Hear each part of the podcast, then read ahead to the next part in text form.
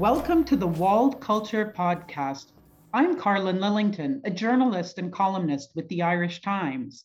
And I'm Gwen Franck, a communications specialist and general open science and open culture enthusiast. In this podcast, we'll take you on a journey where you will discover that at the junction of tech and copyright, while we are living in a digital age with unlimited potential, many walls have come up, making it more difficult for users and creators to access, share, and reuse what is available online and offline. The journey will make many stops, interviewing a variety of people, ranging from internet entrepreneurs to librarians, digital rights activists to science fiction writers, to ask them how copyright and tech affect their daily lives and ours.